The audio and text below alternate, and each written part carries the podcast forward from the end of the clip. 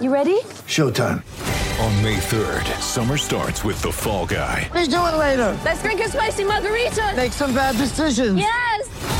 Audiences are falling in love with the most entertaining film of the year. Fall guy. Fall guy. Fall guy. That's what the poster said. See Ryan Gosling and Emily Blunt in the movie critics say exists to make you happy. Trying to make it out? Nope. Because I don't either. It's not what I'm into right now. What are you into? Talking. Yeah. The Fall Guy. Only in theaters May 3rd. Rated PG-13. Want to witness the world's biggest football game? Head to iCanWin.com.au, predict Australia's score with a crystal ball, and it could be you and a friend at the FIFA World Cup Qatar 2022 semi finals, all thanks to McDonald's. Maccas, together and loving it. TNC's apply. Sports SA, thanks to Mate, make the switch to Mate Internet and Mobile. Our 5G mobile plans in every territory or state. Why wait? Make the switch to Mate. Well, one of our mates, Blighty, has been for a long while and uh, always comes on Sports Day SA, is Neil Barman. Richmond, interesting year. Um, they are not well. They didn't scrape it in eight, but uh, they made it tough work. But they they gave away three or four games where they really should have won in the last minute. Sort of got done. collared. Yeah, they've had some injuries, of course, and Dustin Martin, no, no bigger than him, of course, and we know how many games he's changed. But uh, what about little Bolton, Shea Bolton? Hasn't he come along? Oh, they got So- some. Yeah, got some really good got players. some great players, Yeah. and they've got a great man behind the scenes too. In, in Neil Barmy joins us now. Barmy, how are you? Uh, good, David and Malcolm. Lovely to hear your voices. Yeah, tell us uh, Richmond's different preparation when you won the flags because you finished a lot higher up. I'm, I'm just wondering your, your thoughts going into it. You've had a week's rest, like which en- enables you to get a couple of players back. Hopefully, Dustin Martin plays. But how have you seen the the different preparation, if you like, from where you're coming from to where you've been before? Well, it's been interesting because the last few years have all been like uh, unique and different for all different reasons. So, I mean, this one's on its own as well. And, and in a funny way, our attitude and intent was fantastic, but we we virtually gave back five results in lo- in lots of ways. If you look at it, you say, well, we should have won that, that, that, that, that, and that, and we would have been in a much stronger position, which I think reflects a little bit more of what we can do. But as Malcolm said, we did have a few injuries and a few things happened and a few things got in the way. But fortunately, we've given our chance to uh, to have another go, and we play Brisbane up there. Um, and you know, whilst it's an advantage for them to play at the Gabba, we I think we went a flag there, so we, we, don't mind playing there at all. So It's exactly right. interesting to wasn't see. it? As- Oh, that, you've I- stolen my best line of the day. I think our, I think our best is reasonably good. Yeah, sorry, and yeah. Um, Barmy, you're getting most uh, hands on deck. Uh, obviously, good to Tom Lynch has been in super form. Uh, he'll play. Is Dustin Martin, the query, hasn't played for a long while. Um, do you think he will play this week? Oh, he's certainly a query because he hasn't played for a while, but uh, we wouldn't pick him in the 26 if we didn't think he could get up. He trained reasonably well this week, but I mean, there's still we've still got to make the trip. We've still got the captain's run. We've still got that decision to make. But um, between you and me, I'd be very surprised if he doesn't play. But there's there's no guarantee as yet. Um, but um, I, I think he probably will. The only um, player that we're really missing will be uh, Grimesy, and he, we do miss him. He's he's a you know real balance for us. But that's all right. You've We've got young uh, Gibcus coming through and um, Boulder coming through, so they need to come through at some stage anyway. So it's good to give them the opportunity to play in a final. Just getting off uh, Richmond for a moment, and, and the Neil Balme life story.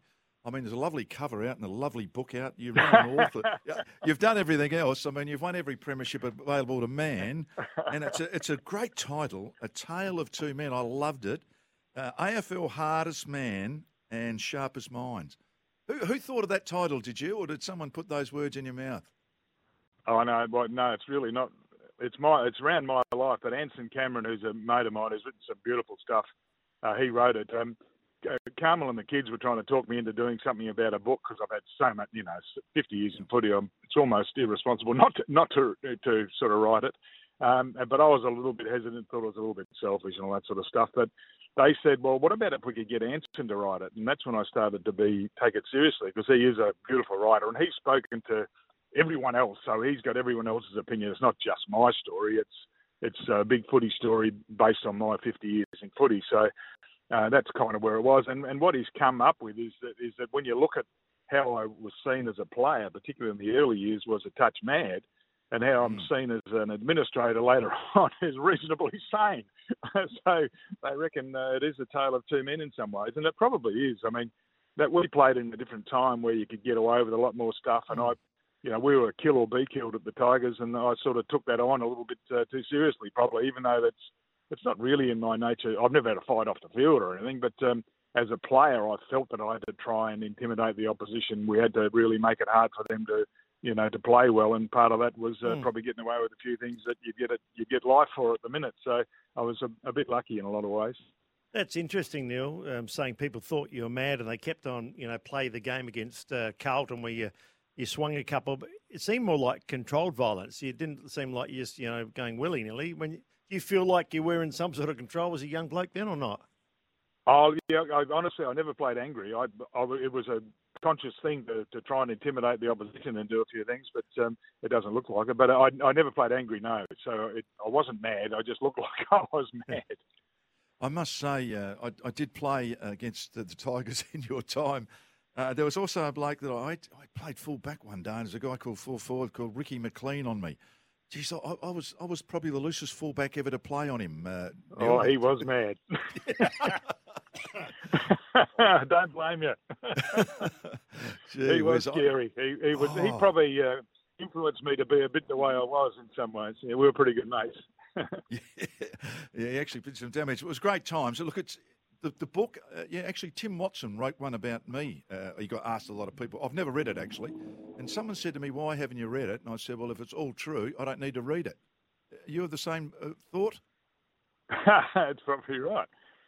Oh, I've read it a few times because I had to read it for answer to make sure it was right and where it needed to be. I, no, I think, um, well, but mine's more of a footy story than a Neil Balme story in a way because I've been so many different places and so many things. Like even, you know, when I was lucky enough as a, a young bloke to have to give away footy, but but Norwood appointed me as their coach as a 28 year old or whatever. Yeah. And they're, you know, such a wonderful established club with people like uh, Wally Miller in particular around the place. I was so lucky that I was able to go into that environment and learn about what coaching's about and what footy's about rather than just play. Because in a funny way, at Richmond, we, we're almost told not to think about the game. Just do what you what you're supposed to do. Head over the ball, go in as hard as you can, kick it as long as you can, um, and nothing else. So I and I knew there was more to the game than, than what we were doing. And fortunately, I was lucky enough to go to South Australian footy, and in particular Norwood, who you know really knew a lot more about it. Um, you know, with the old Jacko, the influence, and all that sort of stuff. It was really very interesting for me, and, and helped me enormously. I must admit. Just getting back to the Tigers, your hunger's back, no doubt, Barmy. You're playing some super footy. Um, no Dustin Martin, but Shea Bolton, oh boy, I reckon he's as skillful as anyone going around.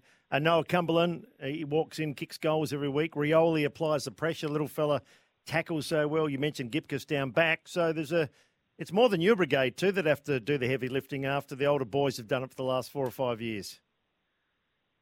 Well, as we know, that's the challenge in footy is to keep yourself. At, the, your, old players aren't going to be there forever. You've got to replace them. And even uh, Sonsie's playing pretty well in the midfielder, and and there's probably a half a dozen other kids that have really come on well this year in the VFL program, etc., who we think will have an impact next year. So I think I think we've sort of trying to get that recipe right. Of you know, not you know, you're a great team for a while, then you fall away for four or five years before you come back. We you got to keep yourself uh, up there with them, and I think we're probably. Uh, it looks like we might be able to get away with that with any sort of luck. You mentioned uh, And Grimes. as you said, Bol- uh, Bolton is uh, something special, isn't he? Oh, is he ever? Uh, you mentioned Grimes here. Robbie Tarrant, I mean, it was inspired in some ways. I thought he started a bit slow, but his, his form's got better, hasn't he? Uh, galvanising the back line a bit. Oh, yeah, he does his job.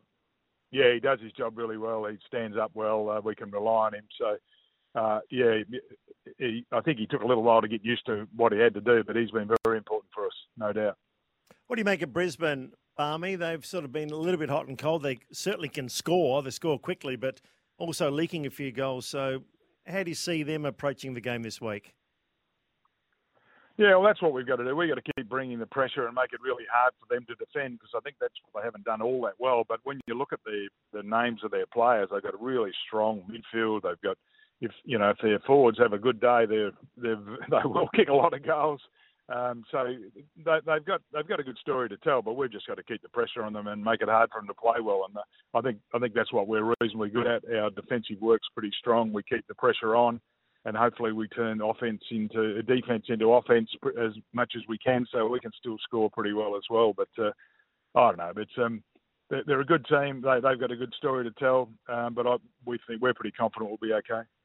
And what about the coach, Damien Hardwick? Difficult year for not only him, but the club. He looks like he's back on track and enjoying it, refreshed. And is he doing anything different? Is he giving someone else a bit more control, or how have you seen Damien this year?